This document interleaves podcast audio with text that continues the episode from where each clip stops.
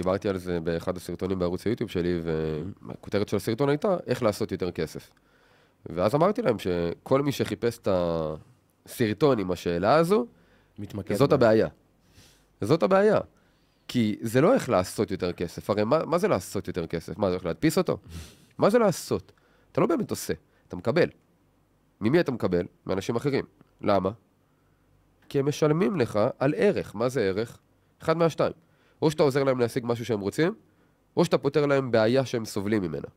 אחד מהשתיים. כל המוצרים בעולם, כל השירותים בעולם מתחלקים לאחת משתי הקטגוריות חתירה האלו. לעונג או בריחה מכאן. בדיוק. אלה שתי המוטיבציות האנושיות, הכי פשוט שיש. אז אם אתה רוצה להרוויח יותר כסף, עכשיו הכל שאלה של איזו בעיה אני פותר לאנשים, או איזה עונג, נקרא לזה ככה, אני עוזר לאנשים להשיג, והשאלה הבאה שמעצימה את הדבר הזה היא בעצם המכפיל, איך אני מגדיל את הערך ונותן אותו במקביל לכמה שיותר אנשים. כי הנוסחה להרבה כסף היא כמה ערך אתה נותן, כפול כמה אנשים. שלום לכולם וברוכים הבאים לפרק נוסף של Health for Movement, תוכנית העוסקת בבריאות ובאיכות חיים. האורח של היום הוא מנטור בכל הקשור אה, לעסקים, הצלחה וכסף. הוא מחבר של שני ספרים מאוד מצליחים בתחומים האלה. אה, הוא נמצא בעולם העסקי מאז גיל 16 ועם ניסיון רב עוזר לאנשים רבים אה, לממש את הפוטנציאל שקיים בהם. אז אני שמח מאוד אה, לארח כאן היום את עמרי כהן. שמח להיות כאן. איזה כיף, איזה כיף. תודה רבה ש... שהגעת. בשמחה. אני אפילו אשתף את החבר'ה בבית, שזה זה סגירת מעגל כיפית אה, עבורי. בתחילת הקורונה, כזה הייתי באיזה סאבלט ביפו, בתל אביב. זו הייתה הזדמנות להתחיל מחדש, התחלתי קצת מדיטציות, התחלתי כתיבה בבוקר. ואז החלטתי על הנישה הזאת של האימוני קבוצות שאני רוצה לפתח, ובעזרת הערוץ יוטיוב המאוד אה, איכותי שלך, אה, ישבתי אשכרה לבנות תוכנית עסקית לאימוני קבוצות אה. בעזרתך הדיגיטלית, אה, שזה מאוד מאוד עבד ועבד טוב, אז תודה לך ככה. בשמחה, שמח לעזור. כן. גם בדיגיטל. גם בדיגיטל. והנה אנחנו יושבים פה פנים מול פנים בארבע עיניים, אחלה סגירת מעגל. ועכשיו אני שמח לגמרי שגם הקהל אה, יוכל ליהנות קצת מה, אה, מהפנינות חוכמה והניסיון. אה, אז אני אשמח אולי שבכמה מילים באמת למי שפחות מכיר, אולי תספר לנו טיפה במה אתה עושה. הייתי שמח שאולי תקשר את זה לזה שהתחלת באמת בגיל 16 עם איזושהי מטרה אה, להתעשר, נכון? לגמרי. האמת היא שההחלטה להתעשר הגיעה בגיל 13, 13. כי ההחלטה, העשייה, לקח לה עוד שלוש שנים כדי להתבשל, אבל בגיל 13, אחרי ש... אתה יודע, בבית חלילה לא היה חסר כלום, ההורים שלי תמיד לא החסירו מאיתנו שום דבר, היינו אני ועוד אחי, אבל uh, שמתי לב שתמיד חסר להורים. זאת אומרת, אתה יודע, ההורים, אני היום רואה את זה כאבא לשלושה קטנים, הכי מובן מאליו, להחסיר מעצמך בשביל הילדים, וזה זה היה מאיזשהו מקום של למה? אני לא רוצה שיהיה חסר להם, הייתי רוצה שיהיה לכולנו. ובגלל שהרגשתי את התחושה הלא טובה הזו, אז אתה יודע, אתה כילד פשוט מתחיל לשאול שאלות של למה אין מספיק, או למה לאחרים יש ולך אין. ולא היה לי את מי לשאול. לא היו אנשים עשירים לא במשפחה, לא מכרים, ההורים שלי שניהם היו שכירים באותה תקופה, אבא שלי בעברו היה עצמאי, אבל בסופו של דבר לא היה לי באמת עם מי לדבר ואת מי לשאול, אבל uh, אני כן uh, אדם שקדן, גם, uh, גם בבית ספר, ופשוט הלכתי לספרייה, התחלתי לקרוא ספרים, כל מה שקשור בכסף, באושר, בעין, וגיליתי מאוד מהר שיש משהו משותף לכל האנשים העשירים, לרובם, היום אני יודע שסטטיסטית זה משותף ליותר מ-60% מהאנשים העשירים, פשוט מאוד הקימו עסקים. זה הכל. ואם אתה רוצה באמת את הדרך הכי טובה להתעשר, ולא משנה עכשיו מה הסיבה, אז להקים עסק זה הדבר הכי טוב שאתה יכול לעשות עם עצמך. וזה מה שהחלטתי לעשות, רק שלא ידעתי מה ואיך, לכן מאוד מהר אחרי שהתחלתי לקרוא ספרים על כסף, עברתי לספרים על עסקים, והתחלתי לבלוע כל ספר שקשור בנושא, בשיווק, במכירות, במה לא. בגיל 16, לכן אמרתי, שלוש שנים לקח להחלטה הזו להתבשל, אבל בגיל 16 פתחתי את העסק הראשון, עד גיל 19 פתחתי עוד ארבעה, והתחלתי לשחק את המשחק הזה. התחלתי פשוט uh, בכל הכוח להתנסות בו. הייתי הולך לבית ספר, בגלל שהייתי פעיל בכל דבר אפשרי, בין אם זה היה יו"ר מועצת תלמידים, וברדיו, ומפיק אירועים של הבית ספר, ומה לא. אז uh, המורות לא אכפת לי שישמעו היום, הייתי משקר להן מלא. מלא, הייתי אומר להן שאני הולך למועצה, והייתי הולך לעבוד על העסק, הייתי אומר להן שאני יוזם איזה משהו, והייתי בורח החוצה. עכשיו, זה לא הפריע להן, כי הייתי גם מצטיין בלימודים, אז הכל היה מאיות, לא אכפת להן. אם uh, המצב היה שונה, אני בטוח שהן היו גוררות אותי לכיתה כן. בחזרה. אה, אבל יש לי אחלה, אחלה יכולת ללמוד וללמוד מעט ולהביא ציונים טובים, ככה שעזבו אותי בשקט. והשקעתי את רוב הזמן תכלס ב... ביוזמות, מחוץ לבית ספר. אני חושב שאם יש משהו שהבית ספר תרם לי, זה ככה במאמר מוסגר. זה דווקא תפקידי משנה האלו של מועצת תלמידים ומועצת נוער ורדיו ואירועים שיזמתי בבית ספר. שם כבר גיליתי את הגן היזמי, mm-hmm. ומינפתי אותו. אז uh, התחלתי שם עם העסקים, צמחתי, השתעממתי מאוד מהר, גם בעסקים האלו.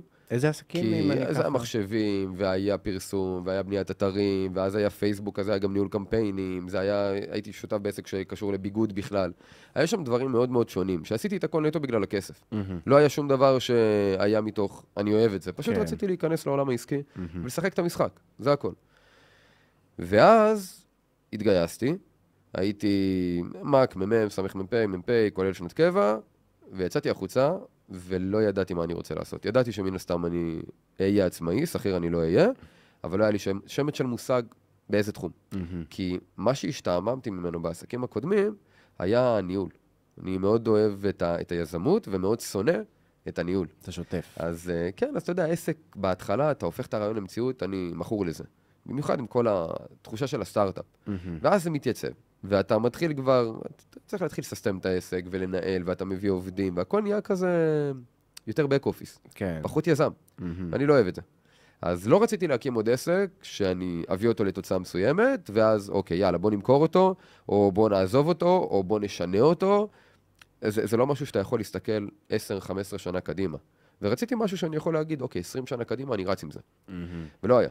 ולשמחתי, בדרך לא דרך, התחלתי לשמוע על הדבר הזה שנקרא ייעוץ עסקי. ב... אני מדבר איתך לפני משהו כמו 12 שנה. לא היה פופולרי בארץ בעליל, mm-hmm. אבל בחו"ל, כן. והתחלתי לצרוך תכנים של כל המנטורים הגדולים בעולם. ואמרתי, בוא'נה, איזה מגניב זה. כאילו, אני יכול לעזור למלא בעלי עסקים במקביל, להקים את העסק שלהם, להיות איתם בכל השלב היזמי, וכשמגיע השלב המשעמם, אני יכול פשוט להפסיק לעבוד איתם ולעבור לבעלי עסקים אחרים. איפה ה catch? לא עסקים שלי, אבל לא נורא, זה המקצוע. ומאוד התחברתי, mm-hmm. ופשוט אמרתי, אוקיי, בוא נראה מה אני שווה. לקחתי 20 בעלי עסקים, עשיתי להם ליווי חצי שנה בחינם, לקחתי את כל הידע שהיה לי מהעסקים, כולל ההצלחה המוכחת שהייתה לי, ואמרתי, בוא, נ, בוא ננסה לעשות עכשיו אבחון במבט לאחור. מה עשיתי? מה עבד לי בכלל? כי הרי אתה יודע, תמיד הייתי קורא ומיישם. עכשיו, אתה, חלק עובד, הרוב לא עובד, ואתה לא באמת יודע, אין לך שיטה, אין לך system, אין לך מתכון של, אני מקים, מקים עסק, א', ב', ג', ד', ה'.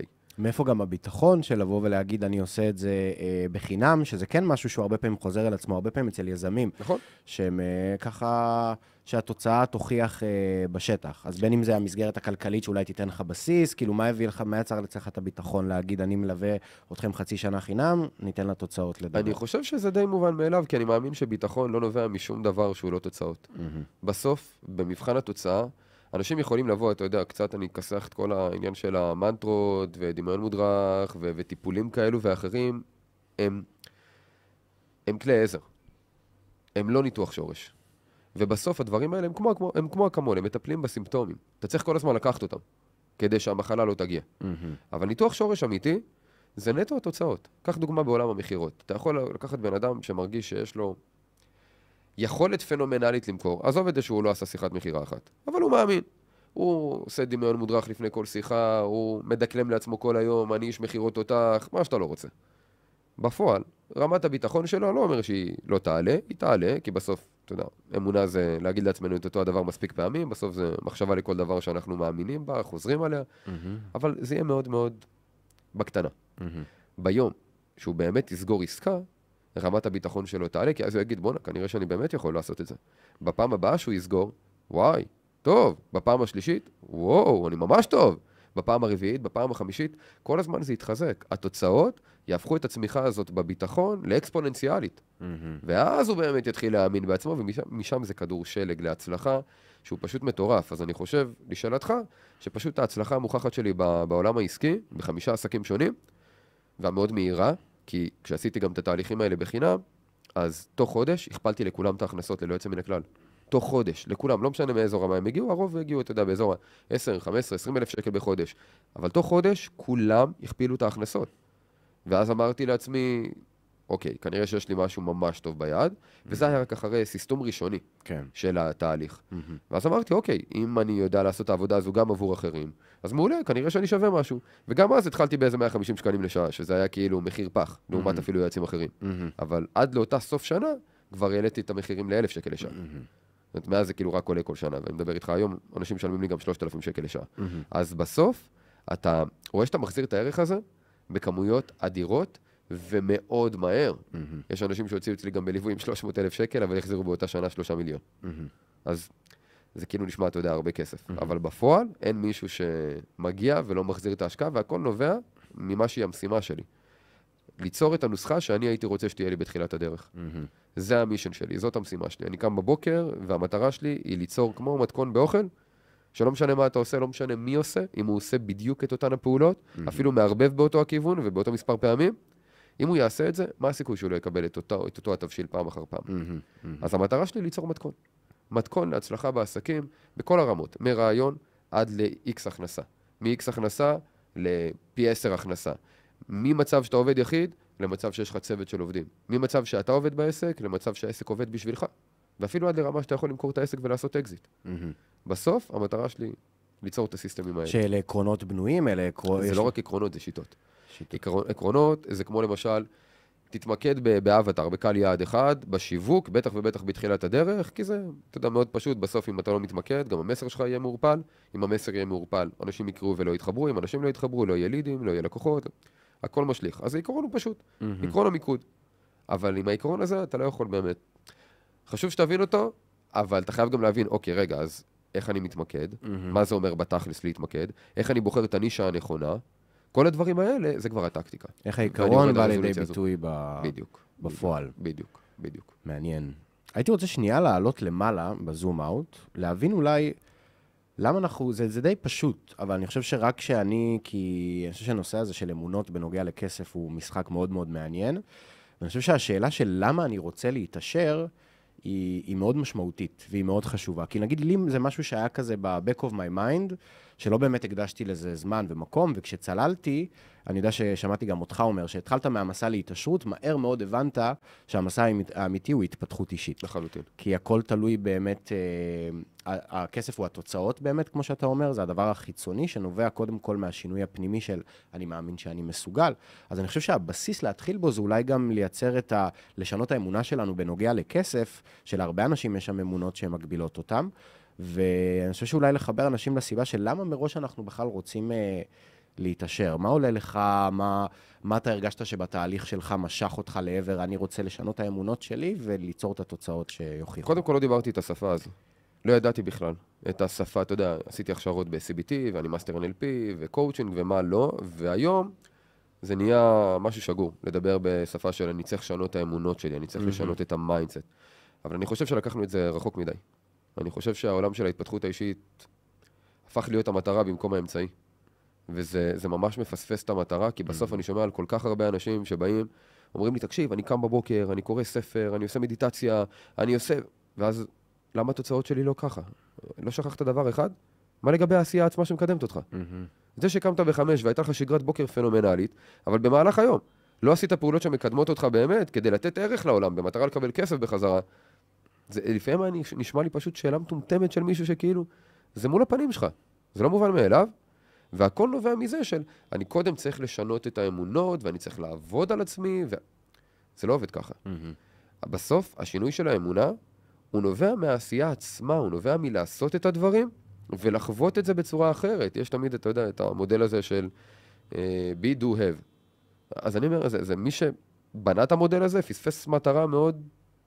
זאת אומרת, בסוף זה לא be, do, have, זה do, have, be. למה? כי בסוף אתה קודם עושה, גם כשאין לך את האמונה הזו, גם כשאין לך את הביטחון, וזה אגב מה שקשה לרוב האנשים. הם רוצים את הביטחון לפני העשייה. תבטיח לי שאני אצליח בעסקים ואז אני אעשה. מי יבטיח לך? זה בדיוק העניין של הסיכון. תבטיח לי שאני אה, אשים את הכסף בהשקעה הזו ואני ארוויח, ואז אני אשים אותו. זה לא עובד ככה. זה לא עובד. אתה קודם צריך לתת, ואף אחד לא מבטיח לך כלום, ואז לא בטוח שתקבל אפילו. אולי תקבל. זה לביא, אלה החיים, זה הדיל. מי שרוצה לשחק את המשחק, זה מה יש. אבל דבר אחד בטוח, מי שלא משחק את המשחק, אפילו כשיש לו 50-50 להצליח או להיכשל, דבר אחד בטוח, הוא בוודאות ייכשל. מהמם. כי לא לנסות, הנה, זו, זו התוצאה שיש לך היום. אז במקרה הזה, לא חשבתי על האמונות. מה שהניע אותי, ואני שם את זה על השולחן, ואני גם אומר את זה להרבה אנשים, זה נטו, באמת, היה לי כאילו בראש את החיי יוקרה האלה. שלא יהיה מחסור.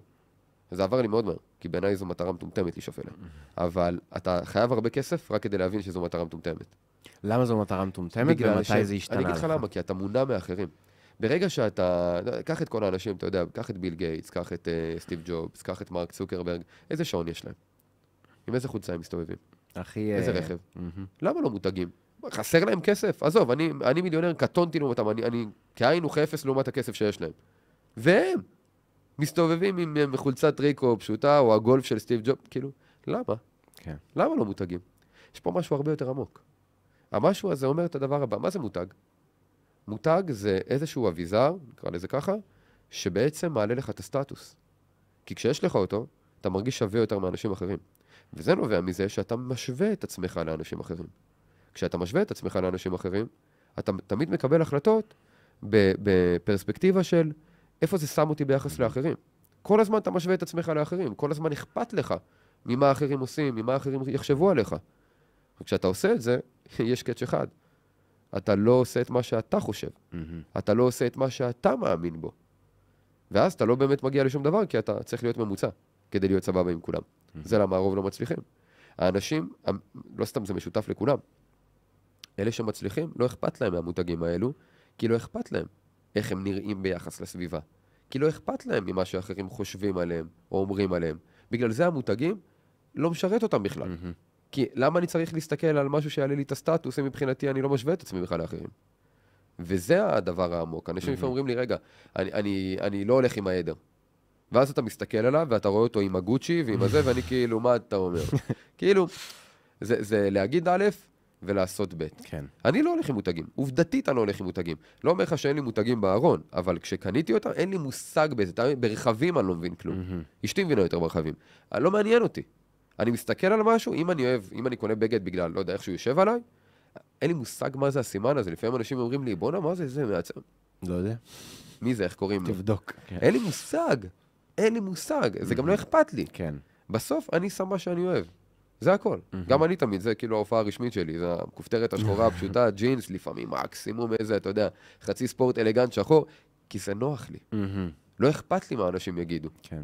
בסוף, ונראה לי- זה, הכי לא הכסף. זה נראה לי גם מתחבר בדיוק לשאלה ולקטע של האמונה, כי אני חושב שזה גם התהליך שעברתי בעצמי, שהיעד שלנו הוא בסוף, אה, נכון שהתוצאה החיצונית היא כן אה, חלק מהתהליך, אבל כשאני קושר את, אה, את כל המאמצים שלי לטובת התוצאה החיצונית, אני מקבל איזשהו, אוקיי, אז קיבלתי איזשהו פי-אוף רגשי שהוא קצוב בזמן, נכון. ואז יש את היום שלמחרת. זה משהו שאני מאוד אוהב, החלום הכי תשאף לי גדול יותר. שלי. איך? לא משנה כמה כסף יהיה לך, אתה תשאף לי יותר. אתה תשאף לי יותר. ואז מה קורה? הכסף הופך להיות האדון. Mm, אתה הופך להיות העבד. כי הרי זה לא ייגמר אף פעם. תמיד אתה תרצה יותר. זה האנשים העשירים שלא משנה כמה יש להם, הם תמיד רוצים עוד ועוד ועוד. בגלל זה בספר שלי, איך לפרוש צעיר ועשיר, אני מדבר על סכום המספיק. אני אומר, תגדיר אותו היום. קח את סגנון החיים החלומי שלך.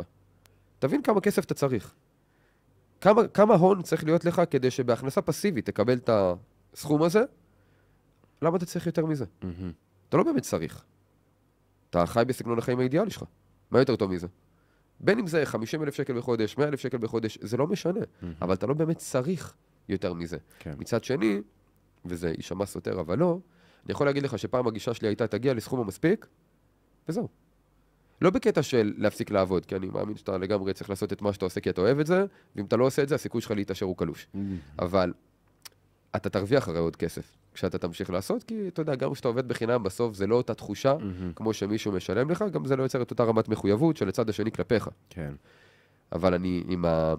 אני יכול להגיד שבשנה האחרונה בעיקר, אני התבשלתי עם הדבר הזה, ואמרתי לעצמי, מה, מה הסיבה שלי להרוויח עוד כסף? ואני יכול להגיד לך שעברתי לקיצון. אם היום אני מיליונר, ופעם הייתי אומר, להיות מיליארדר ממש לא מעניין אותי, אני יכול להגיד לך שהיום אני לגמרי חותר לשם. אבל ממש לא בגלל הכסף. ממניעים שונים. המניע הוא אחד. אני פשוט מת לפגוש את עמרי, המיליארדר. Hmm. מת לפגוש אותו.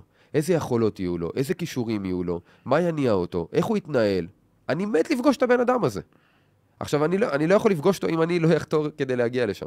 אני, אני רואה היום מי אני ביחס לעשר שנים אחורה, ואני אומר, אני, כאילו, אני היום הגיבור שלי של לפני עשר שנים. אז אני רוצה לפגוש את הגיבור שלי בעוד עשר שנים.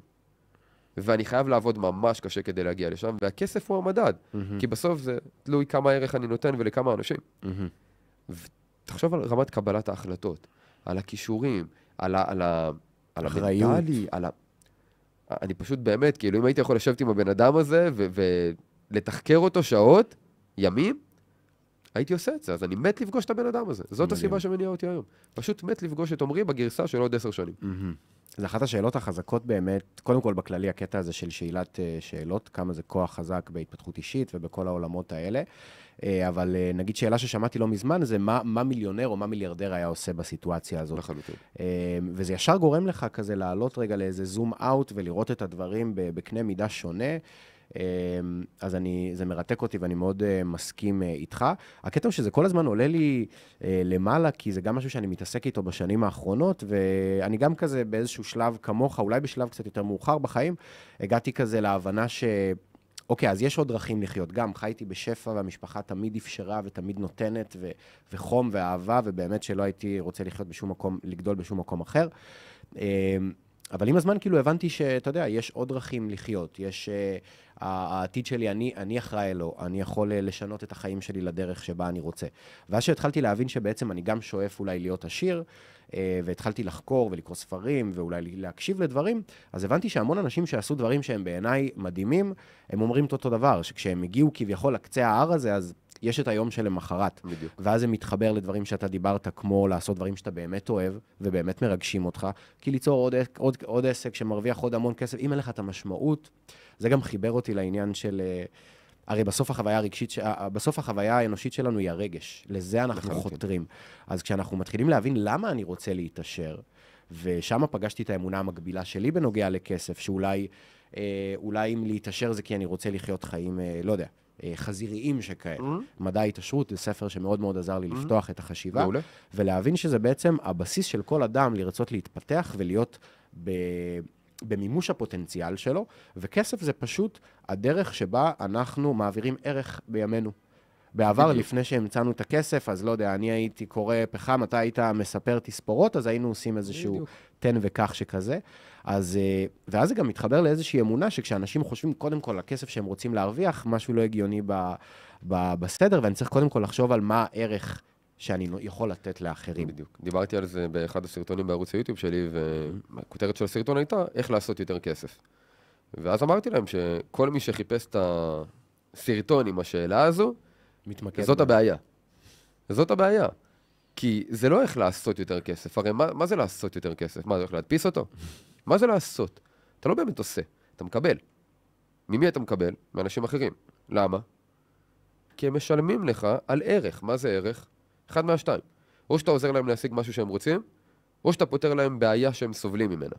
אחד מהשתיים. כל המוצרים בעולם, כל השירותים בעולם מתחלקים לאחת משתי הקטגוריות חתירה האלו. לעונג או בריחה מכם. בדיוק. אלה שתי המוטיבציות האנושיות. הכי פשוט שיש. אז אם אתה רוצה להרוויח יותר כסף, עכשיו הכל שאלה של איזו בעיה אני פותר לאנשים, או איזה עונג, נקרא לזה ככה, אני עוזר לאנשים להשיג, והשאלה הבאה שמעצימה את הדבר הזה היא בעצם המכפיל, איך אני מגדיל את הערך ונותן אותו במקביל לכמה שיותר אנשים. כי הנוסחה להרבה כסף היא כמה ערך אתה נותן, כפול כמה אנשים. אם אתה נותן 100 ערך, אם אני מכמת את זה, אבל לבן אדם אחד, זה 100. אבל אם עכשיו, אני אומר לך סתם דוגמה, אתה מאמן, אתה עושה את זה אחד על אחד. עכשיו אתה נותן את אותו 100 ערך, אבל בקבוצה לעשרה אנשים. עכשיו זה כבר אלף. ואם אתה עכשיו מעלה גם את הערך שלך, עכשיו זה כבר אלף, זה לא 100, אז אלף כפול אלף זה כבר מיליון. בסוף זה הכל משחק של איך אני נותן יותר ערך, ואיך אני עושה את זה במקביל עם יותר אנשים. זה בדיוק למה אתה צריך בעסק למשל עובדים. זה פשוט המכפיל. ברגע שאתה עושה את זה לבד, אתה מוגבל. עכשיו, ברור שאתה יכול לעשות את זה דיגיטלי וקבוצה, אבל גם לזה יש גבול. זה הזמן שלך. או לחילופין, אתה יודע, אם יש תפעול לקורס דיגיטלי או דברים כאלו, אז יש בעיה. אבל כשיש לך אנשים וצוות שעושה את זה במקביל עם עוד הרבה מאוד אנשים, אין גבול. אין גבול.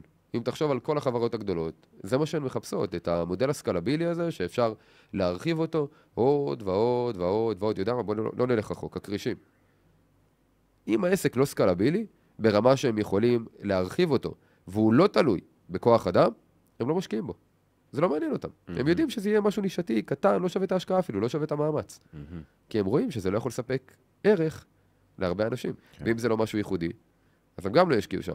כי זה אומר שזה לא, לא מספק מספיק ערך. Mm-hmm. זה פשוט more of the same.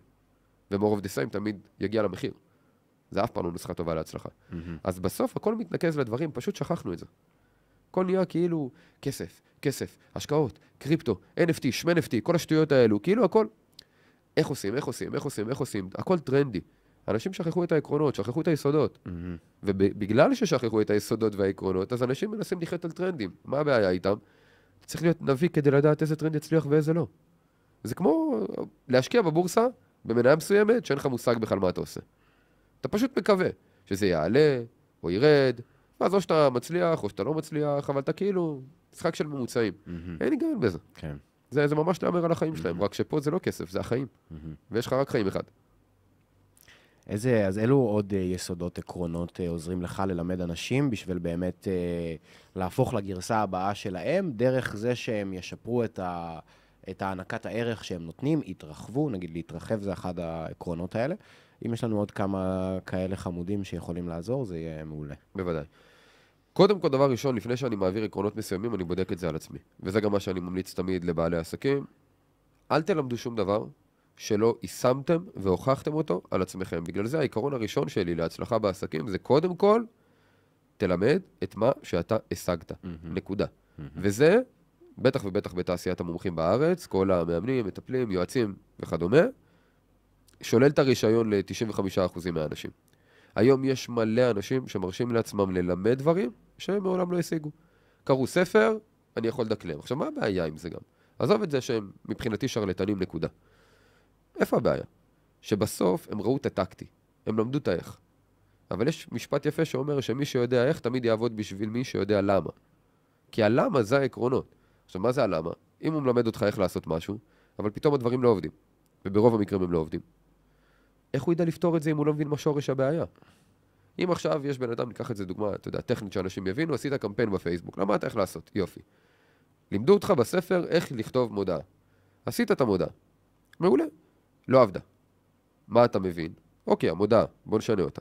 אתה משנה, לא עבדה. אתה משנה, לא עבדה. זה מה שהספר נתן לך, אין, לך עוד כלים.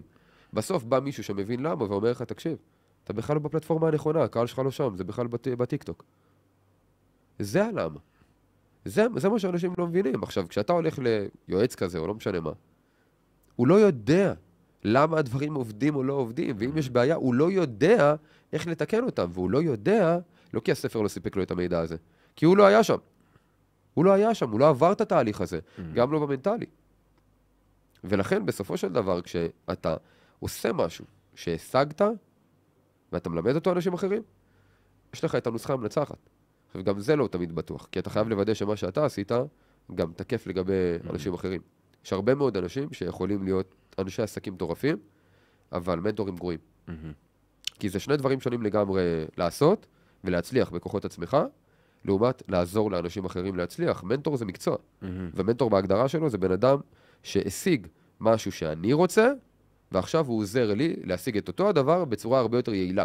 בפחות זמן, בפחות מאמץ, בפחות טעויות, פחות כאב לב, פחות כאב ראש. כי הוא היה שם. כן. הוא יודע עכשיו איפה לא ליפול.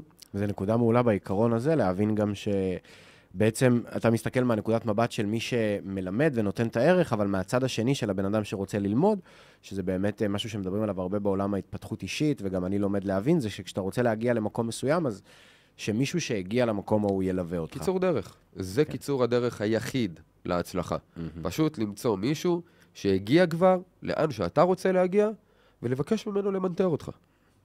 זהו.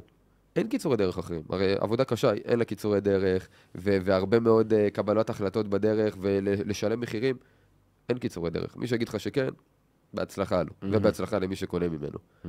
אין קיצורי דרך. Mm-hmm. יש הרבה עבודה קשה, הרבה מכשולים, הרבה אתגרים. גם כשמישהו נותן לך את, ה- את המתכון, התנאים החיצוניים הם לא אותם תנאים. Mm-hmm. יהיה לך מספיק מכשולים גם ככה. זה פשוט לא אומר שאם אתה הולך אפילו למנטור שלא יהיה לך טעויות או כישלונות או אתגרים, פשוט יהיה לך פחות. אבל יהיו לך בהכרח. לא ראיתי מעולם בן אדם שהצליח ולא אתגרו אותו דברים בדרך, ולא נכשל בדרך, ולא... זה לא כאילו, אתה יודע, לפעמים יש כאילו סיפורי הצלחה כאלה שאנשים מנסים להמציא. נכשלתי, עשיתי... אתה לא צריך להמציא, אתה תיכשל גם ככה. אין פה מה, כאילו, לא, לא צריך להמציא, ומי שלא מספר לך על כישלונות, אז סביר להניח שמה שהוא השיג גם זה לא כזה גדול. כי אז הוא לא, לא שאף למשהו שבאמת שווה לרדוף אחריו. אז זה למשל, קודם כל, כעיקרון למי שמלמד, וגם למי שהולך ללמוד, לפני שאתה הולך לעבוד עם מישהו, תוודא מי הוא, מה הוא השיג, האם הוא יכול לעזור לך להשיג את מה שאתה רוצה, והאם הוא גם עושה את זה בדרך שמתאימה לך. בסוף, קח את זה נגיד לעולם המכירות, אפשר לעזור לך ללמוד איך למכור בגישה מאוד פושרית. אבל אפשר גם לעשות את זה בגישה מאוד פולרית, זאת אומרת, גישה מושכת. עכשיו, אם אני מוכר מעולה, אבל אני בגישה פושרית, ואני לא מתחבר לזה, אז מה זה יעזור לי ללמוד מהבן אדם הזה? הבן אדם יהיה מעולה, אני רוצה ללמוד, אבל האריזה לא טובה. אז אני לא אעשה כלום. ואז אני לא אבין למה, אני אגיד, אני לא מבין. הוא עוזר לי, אני רוצה לעשות, למה אני לא עושה? אני מרגיש תקוע. ואז ילכו למקום של ההתפתחות, ו... זה השורש. אתה לא עושה כי אתה לא מתחבר לגישה הזו. ולמה? כי שם יש אמונה.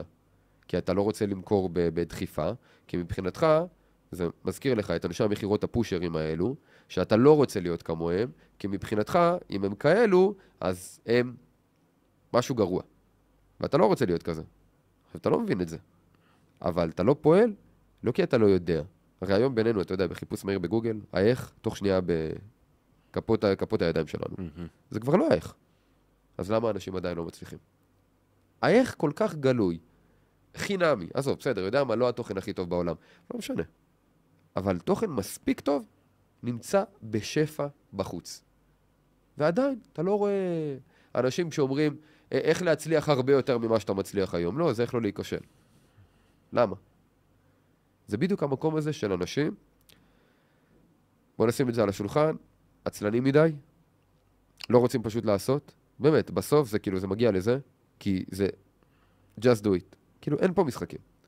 אף אחד, גם לא אנשים שהצליחו, קמים בבוקר ואומרים, איזה כיף, אני הולך לקרוע את התחת היום. אין כאלה. אתה, אתה פשוט אומר, אוקיי, יש עבודה, אני צריך לעשות אותה. אבל הם לא מפוקסים על העבודה, הם מפוקסים על ה vision שלהם, על מה אני רוצה להגשים פה. וזה הלמה. זה בדיוק המקום הזה של, זה החיבור של העסקים להתפתחות האישית, כי בסוף, אם אתה לא עושה משהו, היום זה כבר לא בגלל האיך. זה בגלל הלמה. או שהמה לא ברור לך. זאת אומרת, אם אתה לא יודע בכלל לאן אתה הולך, אז... וזה בדיוק עוד נקודה, לאן אתה הולך. להציב מטרה. מה מה שלך? מה אתה רוצה להגיע? לאן? לאן? מה ה vision שלך? וזה לא איזה מטרה של כסף, או... זה לא זה. מה, מה, השטרות עושות לך את זה? מה תעשה בכסף הזה? יש טריק פסיכולוגי, אתה יודע, בחיסכון, איך לחסוך יותר. אני יכול לבוא ולהגיד לך, תחסוך, לא יודע, אלף שקל בחודש, ויהיה לך אחלה חיסכון. לעומת, אני יכול לבוא ולהגיד לך, תחסוך אלף שקל בחודש, וכל חצי שנה זה הולך לממן את החופשה החלומית עם המשפחה שאתה מת לצאת אליה. זה אותו חיסכון, אותה פעולה. אבל איפה תהיה לך יותר מוטיבציה לשים את האלף שקל האלו? איפה שיש למה חזק זה מאחורי. בדיוק הנקודה.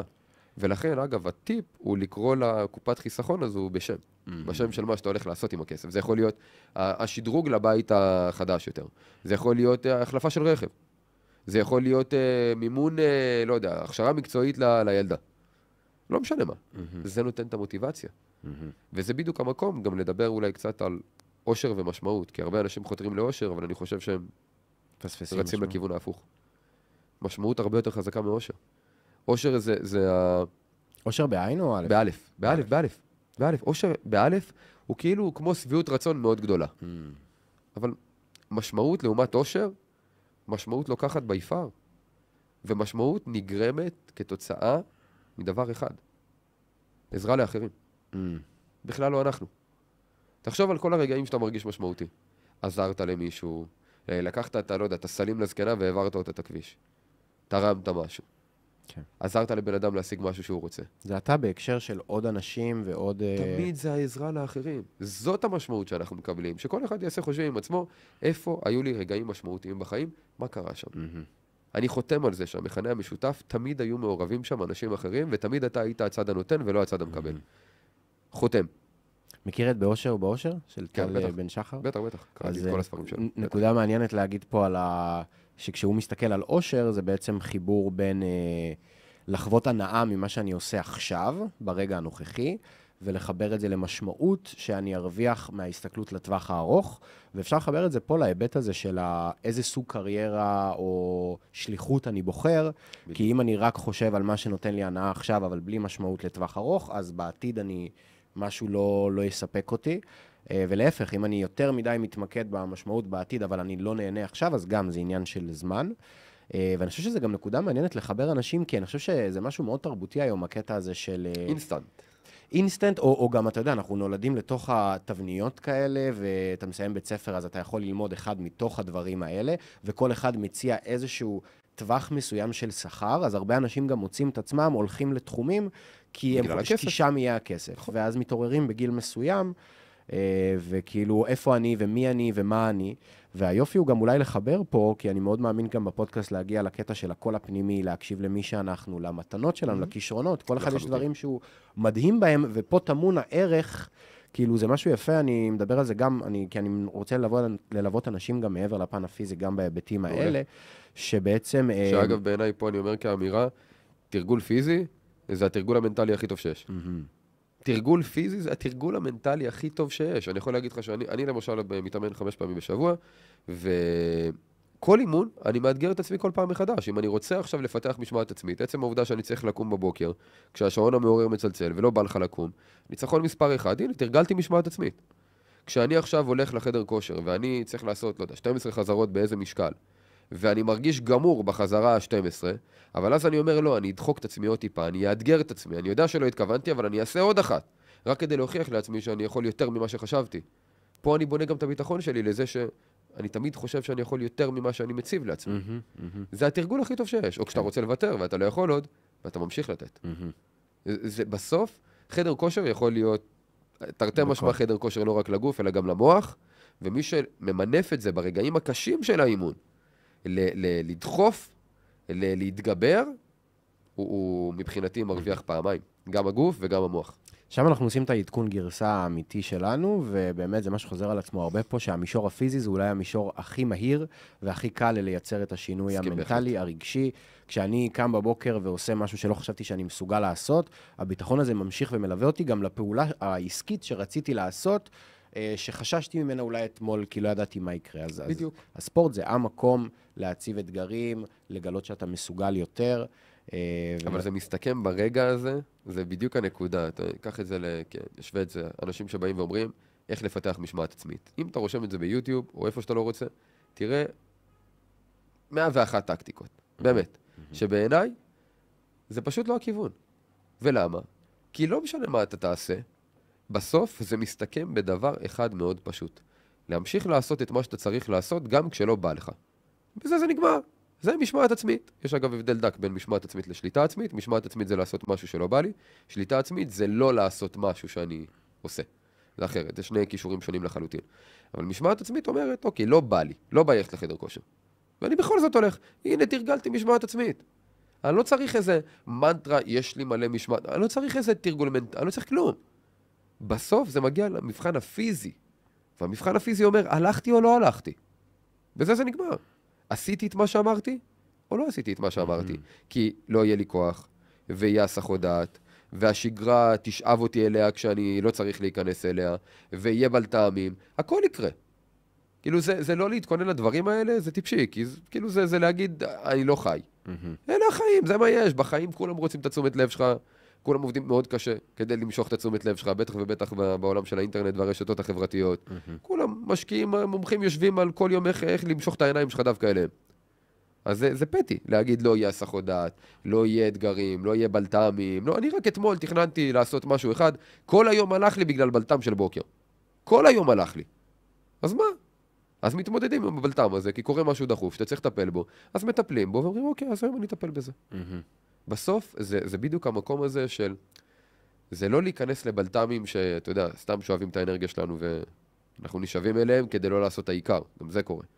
אני מדבר על בלת"מים דחופים, חשובים, שצצים, ולהתכונן אליהם זה חלק מהעניין, וזה בסדר. זה גם מה שמחזק את האמונה, וזה מה שמחזק את הלמה שלך, כשעל אף הבלת"מים שקורים, אתה עדיין מוצא את הסיבה ללכת ולעשות, וזה מתי שאם ככה נכניס את תת-מודע, שעוד לא נכנסנו פה לעניין הזה, אז אתה באמת מתחיל לשנות את ההגדרות שלך מהבפנים, לטובת, אלו הערכים שלי. אתה דיברת בעבר שהערכים זה ה... זה ה... אולי ה... זה מערכת ההפעלה שלך. מערכת ההפעלה שלנו. הכי פשוט שיש, ואנשים לא יודעים בכלל מה מניע אותם. אנשים לא יודעים. וזה הכי פשוט לדעת, כי בסוף, עוד פעם, שוב, בוא נלך לאחרים. קח בן אדם שאתה מעריך, שאתה אומר, הוא המודל לחיקוי שלי. תשאל את עצמך למה. והנה הערכים שלך. כי אנחנו מעריכים, מלשון ערך, דברים מסוימים אצל אנשים אחרים, או כי יש לנו אותם, או כי היינו רוצים שיהיה לנו אותם. אחד מהשתיים. Hmm. אז או שאתה חותר להיות כזה, או שיש לך את זה, ובגלל זה אתה מתחבר, וזהו, אלה הערכים שלך. עכשיו, מה זה הערכים האלה? אם אני אומר, וואלה, אני מעריך אנשים שאפתנים. אוקיי, מה זה שאפתנות בשבילך בכלל? מה זה אומר? מה, פשוט לחתור ליעדים? כל אחד וההגדרה שלו. עכשיו, אין הגדרה נכונה או לא נכונה, mm-hmm. אבל אף אחד לא לוקח שנייה להגדיר. אני רוצה להצליח. מה זה הצלחה? אני רוצה להיות בריא. מה זה להיות בריא? Mm-hmm. אני רוצה להיות מאושר. מה זה להיות מאושר? עכשיו, אנשים אומרים, לא, לא, אני, אתה, אתה מבין מה זה. לא, אני לא מבין, וגם אתה לא מבין, ואם אתה לא מבין, איך תדע שהגעת?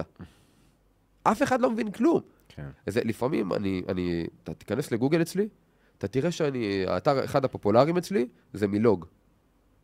של המיל, לא הבנתי, אתה לא יודע עברית? לא, אני יודע עברית, פשוט אני מבין מה המשמעות של כל מילה. המוח שלנו חושב שהוא יודע מה המילה הזאת אומרת. ואז אתה רואה, אתה אומר, לא הבנתי, זה? זה מה שאמרו לי. ממש לא כזה. ואז אתה אומר, אוקיי, רגע, אז אני, אני צריך לעשות סדר. מה זה אומר בכלל עבורי? אם אני שאפתן, מה זה אומר? זה לא אחד שרק, מה, מה, יש לו שאיפות, מה זה אומר? אתה לא יודע. אצלי למשל, זה להשיג משהו שאחרים לא השיגו.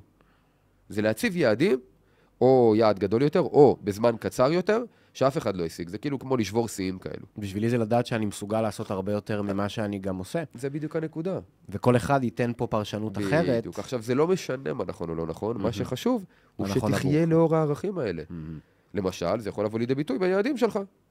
תסתכל מה השגת, באופן דומה בעבר, בהקשר לתוצאה הספציפית הזו, ותדאג להציב לעצמך משהו שהוא יותר. והנה, הגשמת את השאפתנות שלך. למה זה כל כך חשוב? כי אם אתה לא מגשים את הערכים שלך, אתה לא תרגיש משמעותי לעולם. איך תיתן ערך. ויותר מזה, אתה גם לא תרגיש משמעותי, כי זה בהלימה ישירה, כשאנחנו מגשימים את הערכים שלנו, אנחנו מרגישים מאושרים, מרגישים משמעותיים. וכשאנחנו לא, אז אנחנו לא. ובגלל זה צריך גם למצוא עבודה שמשקפת את הערכים שלך, והכי טוב ליצור אחת כזו במקום למצוא. Mm-hmm. אבל אנשים לא עושים את המחקר הזה עם עצמם, וזה מבחן הכי רציונלי שיכול להיות. מה הערכים שלי? מה החוזקות שלי? מה הקלפים שקיבלתי? מה הכישרונות הטבעיים שלי? מה התשוקות שלי? מה אני אוהב לעשות בכלל? עם כסף, בלי כסף, לא רלוונטי. Mm-hmm. מה, מה יש לי? מה, מה זה אני? מה, מה יש לי בגנום הזה? ואנשים לא יושבים לחשוב. כן. אני ימים, ימים מלאים, עשיתי בתחקור על עצמי. רק כדי לדעת מה מניע אותי, מה גורמי המוטיבציה שמניעים אותי, מה הערכים שלי, מה החוזקות שלי, מה הכישורים שלי, מה המיומנויות שלי, מה התשוקות שלי. כן. ויש סיסטם לדבר הזה, אפשר לשאול מלא שאלות ולהבין. כן. אבל אנשים פשוט בשקט של עצמם. זה מרתק אותי להבין, וזו אולי הזדמנות טובה לחבר את זה לזה שאתה אמרת שהתחלת את המסע להתעשרות, אבל גילית מהר מאוד שהעולם עצמו הוא באמת עולם ההתפתחות אישית. והאמת שזה גם התהליך שקרה לי, ואני חושב שקורה לכולם. לחלוטין. אנחנו, יש לנו את המצוי, יש את הרצוי, אני מתחיל אה, ללמוד, לחקור, אני קורא, אני מקשיב, ואני מתחיל לגלות שהדברים החשובים באמת הם אלה שנמצאים עמוק בפנים. זה מהן המחשבות שלי שעוד לא דיברנו פה, אה, באיזה צורה מה אני מרגיש בנוגע לעצמי, מה האמונות שלי, ואז אנחנו לומדים להבין שבאמת רוב העבודה היא פנימית. רוב העבודה היא, אפשר להגיד, אני אולי עם עצמי בחדר אפילו חשוך, של אה, לקרוא דברים, של להבין מה חשוב לי, של להציב מטרה, להבין מה הערכים שלי. אז אני אשמח שכן, אה, זה ייתן לנו גם סיכום יפה כזה לשיחה, ברמה של מה בן אדם יכול לעשות ברמת ההתפתחות האישית שלו. אה, מדברים על זה שהמטרה הראשונה היא להציב מטרה. אה, מטרה ראשונה היא להציב מטרה. כן. אה, אז אני מציב מטרה, ובעצם אני מתחיל לגזור מה בעצם, איזה פעולות אני, אני עושה כדי להגשים את המטרה. מה בעיניך עוד? אז זה בדיוק הנקודה. לא סתם אומרים שהכלל הראשון הוא להציב לעצמך מטרה, או לדעת את המה שלך, וזה צריך להיות ספציפי ומדיד, לפי הגדרות הסמארט הידועות. זאת אומרת, ספציפי, מדיד, ריאלי, תחום בזמן. הרעיון הוא שזה יהיה מאוד ברור. ולמה? כי עכשיו אני יודע למה לכוון, אני יודע מה אני רוצה. עכשיו, משם אני גוזר תוכנית פעולה. אם לא עשיתי את זה אף פעם, אז אני יכול לאלתר, אבל אני גם יכול לקחת מנטור, שיראה לי בדיוק את התוכנית שלו. ואז קיצרתי את הדרך. ואז יש את העשייה. בזה זה נגמר. מה המטרה? מה הדרך? ועכשיו צריך לעשות את הדברים. כמובן שהלמה עוטף את כל הדבר הזה. הלמה הוא לא שלב, מבחינתי זה פשוט, למה בכלל אני רוצה את הדבר הזה? וזו עוד נקודה. כי אם הייתי אומר לתת איזשהו תרגיל לאנשים, הייתי אומר, לכו תכתבו עכשיו 100 מטרות. ואחרי שכתבתם אותן, תשאלו את עצמכם האם אתם רוצים את זה, או שמישהו מכר לכם את היעד הזה. ותתחילו למחוק את כל מה שמכרו לכם. ואתה תגלה שנשארים מעט מאוד דברים שבאמת אתה רוצה. ואז אתה אומר, כי אתה קולט באותו רגע כמה הסביבה משפיעה עליך. כמה מכרו לך את זה שאם אתה עשיר אז אתה צריך לקנות יאכטה. או מטוס פרטי. או, או מותגים, או שטויות, כאילו זה, זה לא. השאלה אם אתה רוצה את זה. האם זה עושה לך טוב? האם שאתה הולך, עכשיו אין לי עם מותגים, כן? אתה יודע, אני לא נגד אלה, יש עשירים שמתים על זה. לא אכפת, יש גם עניים שמתים על זה, וזאת בעיה אחרת. אבל uh, השורה התחתונה היא, הנקודה היא לא אל תקנו מותגים. הנקודה היא, תקנה רק אם זה עושה לך טוב. אחרים לא רלוונטיים. אל תקנה את זה בגלל הסטטוס. אם אתה אוהב, לך, לך זה עושה תחושה טובה. אה, ללכת עם, עם הסמל הזה, מעולה, תקנה כמה שאתה רוצה. אבל רק אם זה עושה לך באמת, בלי הסביבה החיצונית. בגלל זה גם לא אכפת לי רכבים, או בתי יוקרה, או דברים, לא מעניין אותי, כל עוד אתה האישו, לא אנשים אחרים. ואז הנקודה היא לבנות את התוכנית הזו, ובאמת לעשות אותה. כי ברגע שאתה עושה, שם אתה נתקל באתגרים. שם האתגרים המנטליים, האתגרים הרגשיים. זאת ההתפתחות האישית. היא קורית רק כשיש לך מטרה ורק כשאתה בעשייה. לא כשאתה יושב ומקשיב לפודקאסט, או צופה בסרטון, או קורא ספר. זה לא התפתחות אישית. אגב, מחקרים מראים שככל שאנשים צורכים יותר מידע, הם עושים פחות. אשכרה מחקרים הוכיחו את זה. אתה לומד יותר, אתה עושה פחות. כי הלמידה נותנת לך תחושה של כאילו אני כבר הבנתי. יודע את זה, אני כבר עשיתי את זה. למרות שלא עשית כלום. בתחושה, אתה אוקיי, אני עשיתי, אני אחרי זה. ואז מה אתה עושה כשיש לך את ה... סיימת לקרוא ספר, פרץ דופמין, ספר הבא. שנייה, תעצור, תיישם. מה זה יהיה שווה? בסוף אתה תקרא 200 ספרים, והתוצאות שלך יישארו אותו הדבר. אהבתי זה פעם את הרעיון, קח ספר אחד ותקרא אותו, שהוא יהפוך להיות התנ"ך שלך, וזה בדיוק. יכול לשנות לך את החיים הרבה יותר בדיוק. מהמון ספרים. כי אתה תיישם. כי המפתח הוא ביישום, לא בללמוד. אנשים שכחו, אתם אומרים לי לקרוא ספר, ואז אני אומר, אוקיי, למה? למה צריך לקרוא ספרים בכלל? כדי ללמוד משהו שאני לא יודע. אוקיי, מעולה, למה? למידה כי, באה כי לידי... אני רוצה להשיג תוצאה או לעשות משהו שאני לא יודע איך. מעולה. אז אם המטרה של לקרוא ספרים היא לעזור לך להתקדם בפועל, לעשות. מה רלוונטי לקרוא ספר אם אתה לא מיישם? אז זה לא בוא נקרא כמה שיותר ספרים. זה בוא נקרא את הספר האחד שעוזר לי גם לפתור את הבעיות, וזה גם איך לבחור ספרים. רוב האנשים הולכים לחנות ספרים, מסתכלים, אוקיי, זה, זה נראה לי וזה, אוקיי. מי אמר שזה קשור למה שאתה מנסה להשיג עכשיו? כשאני הולך לקנות ספר, יש לי בראש שאלה שאני מנסה לפתור. ואני פשוט הולך ובודק רק את הספרים שהולכים לעזור לי לפתור את הדבר הזה. זה גישה אחרת לגמרי, כי מה המשמעות בלקרוא?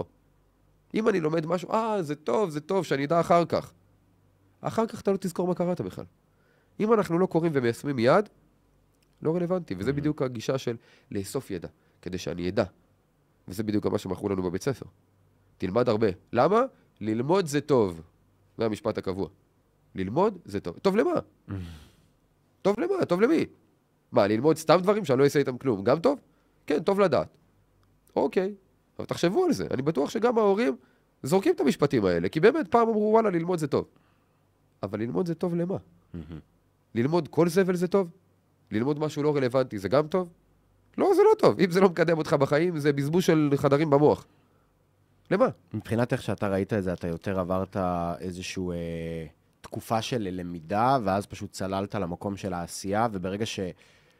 כאילו, איך אתה רואה את זה? עדיין אתה רואה את הצורך ללמוד דברים חדשים ול... תמיד, תמיד. כי אני חושב שזה מנוע שהוא... הוא... אסור לך לכבות אותו. עכשיו, אני יכול להגיד לך, בתור אחד שקרא יותר מ-2,500 ספרים, אני לא קורא סיפורת, קראות מגיל 13, אני קורא בין 2 ל-4 ספרים כל שבוע. כל שבוע. ו... מעל 2,500, כולם על כסף, עסקים, או התפתחות אישית, זהו. אני יכול להגיד לך שהיום קשה מאוד לחדש לי. קשה מאוד. מצד שני, אני עדיין קורא בין שניים לארבעה ספרים כל שבוע. אבל הסיבה היא אחרת לגמרי. מבחינתי הספר הוא לא מה אני לומד ממנו. הספר הוא פשוט כלי לגרות את החשיבה שלי. אני יכול לקרוא משפט בספר, ואז פשוט זה מחבר אותי למשהו אחר, שמחבר אותי למשהו אחר, שמחבר אותי לרעיון שהיה לי, ואז נופלת לי ההערה והרעיון של כאילו, וואו, וזה בכלל לא קשור לספר. יש יצירתיות פתאום. פשוט עוזר לי לגרות את החשיבה. זה הכל. זה, אגב, לא שמשום ספר אני לא לומד, יש ספרים שבאמת עדיין מצליחים לחדש לי, וזה הכי כיף בעולם, כי אז אני מרגיש שזה לא היה בזבוז. אבל בלי קשר, אני פשוט היום כבר שיניתי את המטרה של הקריאה, זה לא כדי ללמוד משהו חדש. זה גם לחדד את הדברים שאתה גם יודע. לגמרי, אבל אז אני קורא ספרים ספציפיים, יש ספרים שאני קראתי מעל עשר פעמים. חוזר עליהם. תמיד, כי זה בדיוק מה שאמרת קודם, לקחת מעט ולהפוך אותם לתנ"ך שלך. ברגע שאתה רואה משהו, כן. כל המטרה שלי היא פשוט לחזור, ואני יכול להגיד לך שבכל קריאה מחדש, אני, לא, איך לא תפסתי את זה עד עכשיו? כן. זה קורה. או שפתאום דברים נהיים יותר רלוונטיים. כי כשאתה קורא ספר שוב, אתה נמצא כבר במודעות אחרת, אתה מסוגל לקלוט דברים זה אחרים. לא אותו אתה שקורה. זה לא אותו אתה. וזה ממש כמו לקרוא מחדש. ויש את ה... אני רוצה לחבר את זה, יש את הספר גם חשוב והתעשר של נכון. נפוליאונין, שאני בטוח שאולי הוא גם קראתי מה... בטוח, בוודאי. למרות שאני חייב להגיד, הוא פחות היה מהמשנה חיים עבורי. וואלה. כן. איזה, כי- תן לנו כמה. למשל, בכסף זה קודם כל רביעי תזרים המזומנים, גם לא אבא עשיר אבא אני. איך, איך? רביעי- רביעי תזרים המזומנים. אה, ספר של קיוסקי, שמבחינתי הוא פשוט, הוא הוא התכלס, אתה יודע, בתור אחד שחי תכלס, אז אז זה הספר הפרקטי, שמבחינתי זה הרעיון שהפך אותי למיליונר. הכי פשוט שיש. ה-E וה-S וה-B וה-I, המסלול, מה נדרש בכל אחד מהרביעים האלו, זה היה הרעיון הכללי, זה היה, אוקיי, עמרי רוצה להיות עצמאי, עמרי צריך להגדיל את העסק, הוא צריך מערכות ואנשים, הוא ייקח את הכסף, הוא ישקיע, זה היה מה עם האסטרטגיה ארבעת שלי. הרבעים? E זה השכיר, S זה בעל העסק הקטן או העצמאי, זה שעדיין מוכר את הזמן שלו עבור כסף, הוא אה. כמו שכיר, פשוט בוס של העלית עצמו. על זה סרטון. נכון. בדיוק, בדיוק. בעל עסק זה אחד שכבר יש אנשים שעובדים בשבילו, זאת אומרת, הוא יכול לצאת לחופשה גם חצי שנה, לא רק שהוא חוזר לעסק שהיה לו, אלא העסק אפילו צמח. ו-I זה משקיע, זה אחד שכבר הכסף עובד בשבילו. אז המטרה שלך היא כמו, זה כמו מסלול. אם אתה שכיר, אתה רוצה לעבור להיות עצמאי, ברגע שאתה עצמאי אתה רוצה לגדול להיות בעל עסק, ברגע שאתה בעל עסק אתה רוצה לקחת את הכסף, להשקיע אותו, כדי שעכשיו הכסף יעבוד בשבילך. ואז זה מייצר לך את ההכנסה הפסיבית, וזה לא אומר שאתה צריך להפסיק לעבוד, זה פשוט אומר שאתה לא עובד בגלל הכסף. אתה עובד כי אתה אוהב, אתה, אוהב, אתה עובד כי אתה רוצה, אתה עובד כי זה נותן לך משמעות, ואלה הסיבות הנכונות ביותר לעבוד בגללן. אז זה למשל משהו שאני לקחתי מהספר הזה. כל הזמן אני מדייק את הדברים כן. דרכו. אה, יש אה, למשל אה, את מיליונר ברגע, ספר שמבחינתי הוא לא, הוא לא ברמת הפרקטיקה, הוא פשוט איזשהו סיפור על מישהי שרצתה לעשות איזה מיליון דולר ב-90 ימים, משהו כזה, ואתה כאילו מקבל שם בעיקר זווית ראייה של מה אפשרי. זה כאילו פתח לי את הראש שאתה אה, מחליט שכן. להציב יעדים כאילו לא הגיוני, ברמה הזו. עכשיו, הסיפור הזה הוא דמיוני, כן? אבל זה לא משנה. זה נותן לך את ההשראה הזו בסוף לקבל החלטה ולפעול לפיה, ו... וזה בדיוק גם שימוש סופר רלוונטי לספרים. כי כשאתה מסיים לקרוא ספר, אתה ב... בתחושה מאוד טובה. זה בדיוק הזמן לקבל החלטה, אבל לפעול מיד. מהמם. זה הקאץ'. רוב האנשים מקבלים את ההחלטה, אוקיי, מחר אני מתחיל. מחר הלכה המוטיבציה. צריך לקבל את ההחלטה, לפעול מיד. לי יש מה שאני קורא לו כלל ה-24 שעות. לא משנה איזה החלטה אני מקבל, זה חייב לקרות תוך 24 שעות. אם זה לא קורה תוך 24 שעות, הרעיון מאבד מהעוצמה שלו. וואו. גם בעסקים. גם בעסקים. יש לנו אחד, ה, אחד היועצים בצוות שלנו במועדון היזמים, קיבל אה, תפקיד נוסף של אה, מנהל חדשנות. בהגדרה של התפקיד שלו, אחרי שהוא מוצא את הרעיונות הרלוונטיים, יש לו כלל אחד. היוזמה חייבת להיות מקודמת תוך פחות מ-24 שעות. לא אכפת לי איזה רעיון. לא חייב שעכשיו היא תהיה מוגמרת. אבל אתה חייב לעשות את. הצעד שניים, שלושה הראשונים, גג תוך 24 שעות. אם לא, זה פשוט לא יקודם. ויותר מזה, אם זה שטות שחשבנו עליה, אז בוא נגלה את זה מהר. למה עכשיו שנבזבז על זה שבועיים או חודש כדי לתכנן את הדבר המושלם, ואז נגלה שבכלל לא היה בו צורך? אמרו את זה פעם. אמרו את זה פעם בכרישים. אתה תטעה, אז תטעה מהר. זה נקרא להיכשל כן. קדימה ומהר. זה בדיוק הנקודה. כן, מעולה, מעולה. אמ, מגניב, מגניב. אני חושב שעטפנו מאוד מאוד יפה את ה... גם חיברנו את זה לעולם של תנועה והעולם באמת של, אה, של התפתחות אישית, שהתפתחות אישית בין היתר זה באמת אה, להבין שזה... אה, זה זכות שלנו להתעשר, וככה אנחנו יכולים להביא לידי ביטוי את עצמנו בצורה הרבה יותר איכותית. אה, משהו שמאוד עזר לי זה להבין שאני רוצה להיות נדיבים לאנשים ש... שאני חי סביבם, אני רוצה להיות מסוגל לעשות דברים מבלי לחשוב פעמיים, ופה התחלתי להתחבר למובן של אה, כשאני אה, אה, אהיה עשיר, וגם זה עניין של אני כבר עשיר, זה אפילו להחליט. ולהבין מה ההגדרה של עשיר עבורי. בדיוק. אמ, ו- ולה- ו- ולהתחיל לפעול באמת ב- בדרך הזו.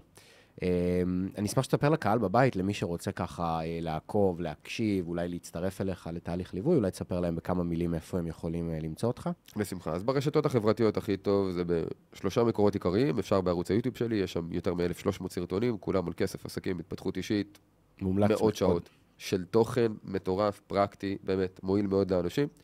המקום השני זה באינסטגרם, כדי לחוות קצת יותר ממאחורי הקלעים בחיים האישיים והעסקיים שלי, וגם כמובן תוכן אה, מיוחד שעולה רק שם מדי יום. וכמובן אה, פודקאסט, מדברים תכלס, ספוטיפיי, כל הפלטפורמות האחרות. אה, גם הרבה פרקים מתוכנית רדיו שהגשתי בעבר עם מאזינים שעלו לשידור חי, ושאלו שאלות וקיבלו מענה, וגם פרקים מעניינים על מגוון נושאים, מעל 60 פרקים, שכל אחד מהם הוא סביב השעה פלוס. עוד הרבה שעות של תוכן. ומי שרוצה להקים עסק, או לחילופין, יש לו כבר עסק ורוצה לקחת אותו לשלב הבא, אז היום העיסוק המרכזי שלי ושל השותף שלי, מתן היסטור, זה במועדון היזמים. אה, זה משהו שהקמנו אה, ממש מאפס לפני כחצי שנה, במטרה להיות הבית ליזמים שרוצים להקים עסק, או לקחת את העסק שלהם לשלב הבא, כזה שמכניס לפחות חמש ואפילו שש ספרות בחודש, תוצאות פנומנליות, אפשר לראות טעימה שלהם באינסטגרם שלנו, בסטורי, בלי הפסקה, אה, או להגיע לכנסים שלנו שאנחנו מקיימים מדי חודש. תוכנית הכי מקיפה בארץ, הכי יסודית, גם ליווי אישי, גם ליווי צוותי ברמת מאסטר מים, גם ליווי קבוצתי, גם דיגיטלי, גם פרונטלי, גם טיולים, גם מפגשי קהילה, גם מה לא. בנינו באמת התוכנית הכי טובה בארץ, לטעמי גם בעולם, כי אין דבר כזה, והתוצאות פשוט מדברות בעד עצמן. אנשים תוך כלום זמן, חודש, חודש וחצי, בלי רעיון כבר מכניסים אלפי ועשרות אלפי שקלים בחודש, הקפיצות של אנשים פשוט הזויות ברמה שאנשים לא מאמינים. אז uh, גם אלה שיראו את זה ולא יאמינו, ההמלצה שלי פשוט תגיעו לכנסים, דברו עם האנשים, ותראו שאפשר להשיג לגמרי תוצאות לא הגיוניות. להקיף את עצמכם בסביבה המנצחת, שגם דיברנו על זה עם לחלוטין. אה, מתן פה בפרק לפני כמה שבועות. לחלוטין. אה, להבין שהדבר הזה אפשרי, והוא מתחיל, אה, מתחיל בהחלטה, הוא מתחיל אולי בשאיפה, הוא מתחיל במטרה, אה, ובהבנה גם של העולם של ההתפתחות אישית, שהדבר הזה אפשרי עבורי. אם אני אשאף למקום מסוים ואתחיל לעשות את הפעולות, ולא אתן לכל דבר קטן בדרך, כמו מיני כישלון, כמו אכזבה. לעמוד בדרך שלי. בדיוק. הכל אפשרי. בסוף, דע מה אתה רוצה, תתחיל לפעול, תתמודד בדרך. מדהים. בזה זה נגמר. מדהים. עמרי, תודה רבה בשמחה, לך. ידידי. היה בשמחה. פרק מרתק, מרתק. בשמחה. ומקווה גם אתם, אה, הצופים, המאזינים בבית, שגם מצאתם את הקשר הזה לבין אה, מי שאתם, לבין השאיפות שלכם, לבין גם עולם התנועה, לנוע לעבר האמונות שבאמת אה, גורמות לנו לפעול מה, מהמקום הנכון ואל עבר המקום הנכון, להקיף את עצמנו באנשים שיעזרו לנו להגיע למקום הזה, להבין שכישלונות הם חלק מהתהליך, וכל עוד העיניים שלנו על המטרה, אתם תגיעו לשם. זה עניין של כמה אתם מוכנים להשקיע ולהתכוונן לשם. אה, אז מקווים מאוד שנהניתם ושלקחתם אה, ערך. אם עדיין לא נרשמתם לערוץ, עכשיו זה יהיה זמן מצוין לעשות את זה, תהיו מעודכנים כל פעם שיוצא סרטון חדש, וזה גם עוזר לפלטפורמות להפיץ אה, את הסרטון הזה לעוד אנשים, וככה לעזור גם להם ולתת את הערך. אז תודה רבה לכם שהצטרפתם, אנחנו נתראה בפרק הבא. נמסטה ולהתראות.